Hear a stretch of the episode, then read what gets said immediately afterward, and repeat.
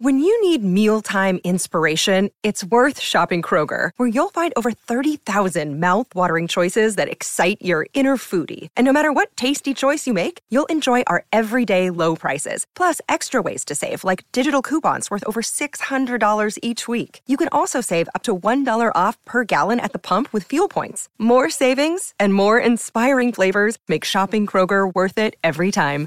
Kroger, fresh for everyone. Fuel restrictions apply.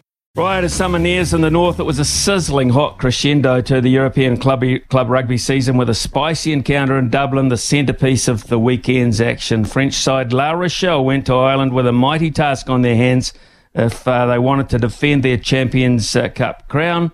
The famous Leinster stood in their way on their home ground, Aviva. The home team went out to a major lead as well before uh, Ronan O'Gara's French side clicked into gear and ultimately prevailed at the end 27 26. It was a thriller. And there are storylines galore out of this. One of Ireland's favourite sons downing the favourite Irish club. Uh, and uh, the halftime confrontation outside the referee's room, and how many of the key players featured again will be protagonists at this year's World Cup in that famous green jersey. Well, Bernard Jackman joins us now. Uh, Bernard is former Irish and Leinster forward. Uh, also uh, had time with uh, Connacht. He uh, also played uh, and coached in Wales as well. So he's been around the traps. He plies his trade in the media now, doing great punditry for RTE and the 42. And uh, he joins us now. Good morning, Bernard, and thanks for staying up a little bit later tonight. No worries, guys. I'm just good that I can't stay on. It sounds like you've got a good show for the next couple of hours. So happy to join you, talk a bit about rugby. Uh, Bernard, uh, well, uh, you're an interesting gent because I, am uh, doing a little uh, background work on you. Uh, you were basically discovered and, and, and encouraged into pro rugby what, by Warren Gatland? Yeah, unbelievable. So um, I was rugby was amateur when I left school. I was in university studying international marketing and Japanese, playing club rugby under a guy, Brent Pope. He used to play for Otago, um, and he was my club coach. And Warren Gatland took a gap year from teaching uh, in Waikato to coach uh, a club side called Galwegians. He was player coach and he, he came off the bench against me. And he went, he was going back to New Zealand. And four or five months later, rugby went professional. He got the Connacht job uh, to be the first professional coach at Connacht, and he remembered me and offered me a contract. So, uh, yeah, I owe I owe Warren um, uh, a lot because I wasn't an Irish schoolboy or anything like that. So he picked me out of the club game, and I lucky enough was 14, I was a player for 14 years after. Great story, absolutely great story. Um, right, let's uh, get into uh, what you witnessed over the weekend, and um, pretty tough uh, from your point of view with your history at Leinster, of course. Uh, what an amazing game of rugby to back up the one that was so, uh, uh very much similar last year. Oh, incredible! I mean, La Rochelle won uh, with a last, last minute try uh, in in Marseille last year, and Leinster had had only lost well two two games this season. One when they sent a very young team to South Africa, so they could rest up for the Champions Cup final, and then last week they lost by a point to Munster. But again, it was the second string Leinster, so this first choice team hadn't been beaten this year, and the bookies had them favourites. Obviously, the final was in the Aviva. Uh, that was predestined, so that was organised from a year ago. So you know it wasn't meant to be home advantage, but that's how it worked out. And um, Leinster were hot favourites. They were 17 nil up after 12 minutes, 13 minutes, and uh, you would have said there's no way La Rochelle can come back, but. Wow, what mental strength, what resilience, and, and what quality! And you know they got to try to at a converted try to, to give them a one point lead with four minutes to go and Leinster went up the field and actually uh, La Rochelle had a man sent in the bin and Leinster were on their line and, and, and there was a red card against Michael Alatoa, the former Crusaders prop with Samoan International uh, and that allowed I suppose La Rochelle clear their lines and hold on for a, an incredible win and look at uh, you couldn't begrudge them what, what La Rochelle have built in the last couple of years. That's their third Champions Cup final in a row. That's their second win in a row. Um, you know, in 2014 they were they were in Pro D2 and um, they got promoted to top 14 and and you know O'Gara is now the coach but and he's done a great job. But you know, Jono Gibbes, the the former Waikato chief, um, he was the previous head coach there, and he did a huge amount of work as well. So, um, and Kerr-Barlow um, was outstanding at, at nine. Um, he had a he had a huge game, and and look at it's it's cutting from an Leinster point of view, but I think La Rochelle, having come back from seventeen 0 down away from home, um, the quality they showed, I, I, don't think you could begrudge them the, the trophy. Bernard, uh, there is, as we said, a lot of storylines around here. Of course, Ronan O'Gara, um, uh, one of Munster's favourite sons, coming to Leinster and um, and denying Leinster the, the trophy. There were two Kiwi halfbacks, um, as you say, you know, yeah. Barlow and Jamison Gibson Park. So there's a lot for us to talk about down here. No, it's, it's unbelievable. And they were both like the form. Well, Kerr-Barlow's Kerr-Barlow didn't play last year, but uh, in the final he was injured. But um, he is playing some outstanding rugby, and there's lots of talk. He's now eligible for Australia and uh, France, would you believe, because of the fact he hasn't played for New Zealand for so long. I think he might have been born in Australia. He qualifies for France due to residency, and um, there's a slight chance he may go to a World Cup with, with one of those. But his form has been outstanding. And Gibson Park for Ireland and Leinster this year has been been phenomenal. Um, you know, Charlie Ngatai came off the bench. Um, you know, Atonio, the, the Uini Atonio now plays for France. Obviously, came through New Zealand. Will Skelton.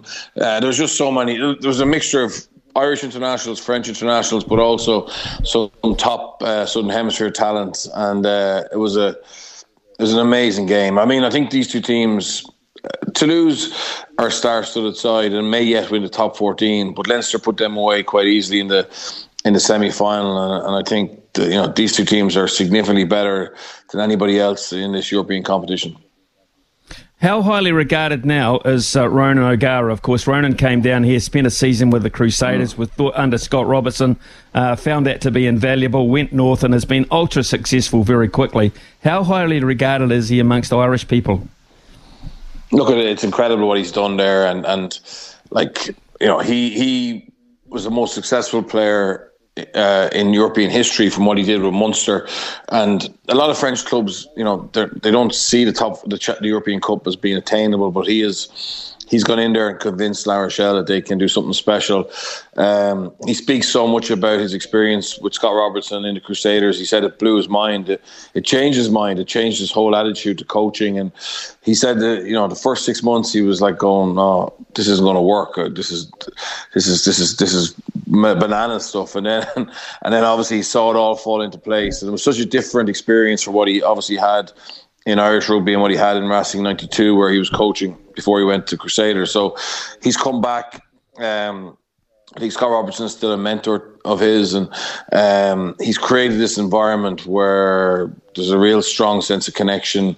Um, it's very difficult to do in France because I, coached there for six years, and uh, you have so many different nationalities. You have the language barrier. Um, there's so much money in French rugby. French rugby players in general you know they don't really put down roots. You know, they, some of them could have five or six different clubs over the course of their career. So, but he has he's he's got this group together like a band of brothers, and um, they play for their their, city and and um, they represent it with incredible pride, um, and also they've got a lot of talent as well, and they're well coached. So. Um, it's so impressive, and I think you know him winning a second European Cup final um, against a team who most of us is, is, full of Irish internationals. To be honest, the, Leinster team mm. provide the backbone to the Irish team. So his his star is rising. Andy Farrell has done an incredible job with Ireland. His contract runs for another two years, but um, he'd be a brave man to bet against Ronan O'Gara getting a chance to coach Ireland in the next uh, next five or six years because what he's done, the experience he's got.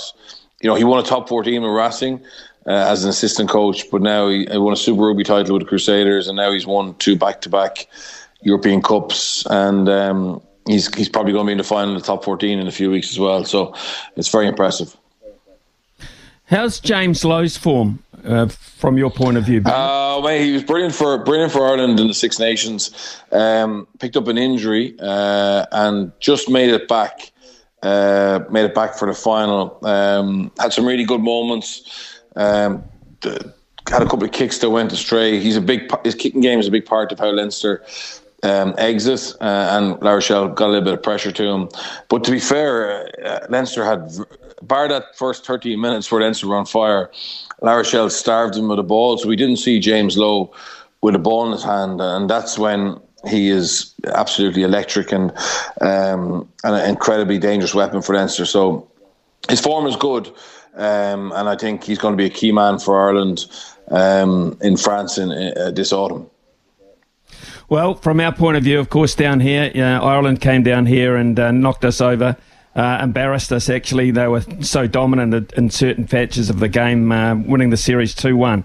Okay, that was historic there. Um, and at that point, I think all New Zealanders realised, Bernard, that um, Ireland are a genuine chance to win this Rugby World Cup.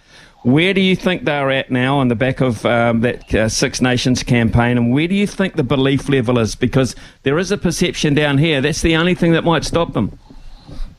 No, look at they they have massive belief, um, and I think you know what they did in New Zealand it was a really tough tour for Ireland because obviously um, the logistics of playing the All Blacks three times, but then there was two midweek games against the Maoris. Um, it was the end of the longest season in, in history in, in Northern Hemisphere because of COVID. Um, they had to dram in some games and they had some injuries as well, and, and they got the job done. And then they came back and I suppose confirmed that form by beating South Africa and Australia in November and then winning the Grand Slam, which is I think only our fourth in, in history. So um, they're number one in the world. Uh, it, the problem is there's so little between the top teams. I mean, uh, we beat Australia with a last minute or a kick with five or six minutes to go. South Africa was incredibly tight. The Ireland France game was very tight.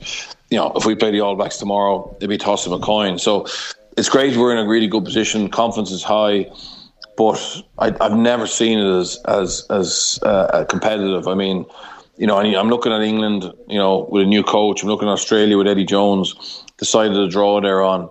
I think there's six or seven teams now who there's only a score between them, and um, but the only thing I would say in our favour is um, it's you know it's a northern hemisphere based um, final this year, so France isn't going to be a big deal in terms of travel. We'll have a lot of fans there, and the team age profile um, is pretty good. Obviously, you've got Johnny Sexton, who's you know we're we're going to wrap him in cotton wool and, and cross our fingers that he'll stay fit. But the rest of the team are probably just at their peak. So um, we're certainly going there with a bit of confidence, even though we obviously have a very bad record of World Cups, and we're very conscious of that.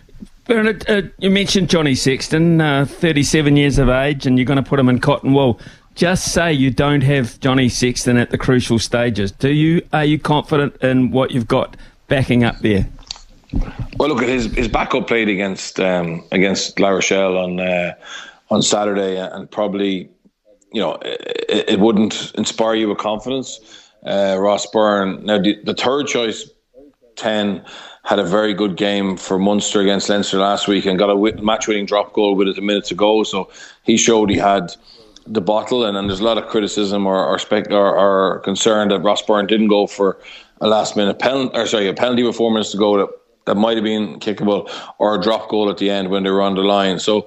Um, now, having said that, the, the Leinster pack were, were pretty much beaten up. So, look, I, I don't I don't think we can win a World Cup without Johnny Sexton. Um, he is still absolutely key to us, and not just in terms of what he does on the pitch, but in terms of the belief he gives everybody else um, so yeah, he is he is the key man for us. I think we've got good depth in other positions, but if he was to go down, um, I think it'd be very very hard. I know you guys had a big injury crisis at ten. Uh, you know, back when you won the World Cup at home, and you, you had people who were able to come in and get the job done, um, and Stephen Donald, uh, etc. But uh, I don't know if we have that luxury at the moment. Uh, just uh, putting another hat on that you've worn, and that's your association too, Bernard, with uh, Welsh rugby. Of course, Warren Gatland, we've talked about him, has uh, received the SOS call.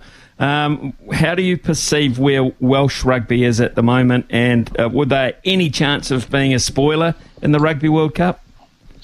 No, Welsh rugby's on on its knees, and uh, it must be very difficult for Warren um, having obviously brought him to a, a World Cup semi final, which they actually you know ran South Africa really close, and South Africa obviously went and, and won it. Um, and the success he had with Wales to go back and answer that SOS, but to to see that the the player pool has just um, decimated. And, and I don't know if you saw last week, Alun Wyn Jones and Justin Tipuric have, have resigned, are retired from international rugby as well. They were two you know, absolute legends of the game. And there's been huge financial problems. There's been huge problems actually in governance and uh, and uh, sexism row in the WRU, but mainly there's been massive issues in terms of funding. So the regions the four Welsh regions are are all effectively uh, living hand to mouth, and they've reduced their salary caps next year um, significantly, and the year after it's going to be even less. So.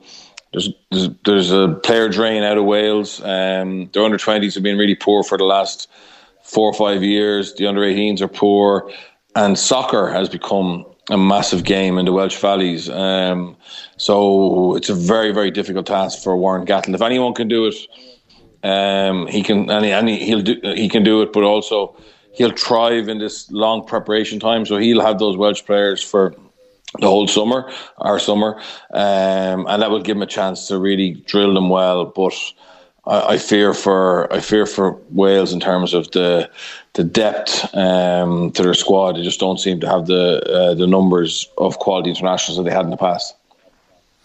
Bernard, um, also we can't let you go without talking a little bit about the hosts, France, of course, and Dupont at halfback probably one of the most influential men in uh, European rugby at the moment. Uh, what about the pressure on France uh, to deliver at home this time around? Yeah, look, there's a lot of pressure, but if you understand French rugby, they're used to that since they're four or five. When I was in Grenoble, um, we brought my, my, my son, who was five at the time, across to the local club, and he was training. And, and you know, I asked the coaches who they were playing that weekend, and he, he said they were playing a club which is about three miles away. And I said, "Oh, will you win?" And he goes, "Oh no, you can't win because it's away, or whatever." So um, the reverse of that is obviously when you're at home, you're expected to win, and they generally do, whether it's for club or country. And um, they've been looking forward to this for for four years. They've put a massive amount of focus on developing young French qualified talent. They're under 20s have won two junior World Cups, and, and a lot of those players are now in that national team. Um, they won a six a Grand Slam the year before last. They were second this year. Um, I don't think they, I don't think they will crack under the pressure, and if anything, they will thrive. So uh, I think that's an added advantage to them, and it's going to be an incredible World Cup. I mean, France know how to host major sporting events. Uh, the country is rugby mad. Um, they've got a team that they can believe in and, and with an incredible amount of talent. And, and Dupont is obviously leading the way in that. But um, it's the depth they have is, is phenomenal. Obviously, 14 teams in the top division and they're 12 in Pro D2. And then the third division is professional as well, Federal 1. So um, you're just, even though there's, there's, there's a good few foreign players playing in France, I mean, they have 20 players deep in, in each position um, that are fully professional. Obviously, they're all in international class, but it's it's they've got more depth than any other country. So um, I think they're the ones to beat, to be honest, even though we obviously won this year's Six Nations. I think home advantage um, will, will bring them to a new level. Bernard, it's been an absolute pleasure catching up with you um, and getting your insight on uh, how you think uh, things are going up that way. Uh, we can't wait for um, the World Cup, obviously, and uh, we're under a lot of pressure with the coach under a lot of pressure as well. So it's going to be fascinating, absolutely fascinating. Thank you so much for staying up just a little bit later on, on our behalf, and uh, we've enjoyed t- talking to you. Thank you. Thanks, guys. Talk to you soon. Bye bye.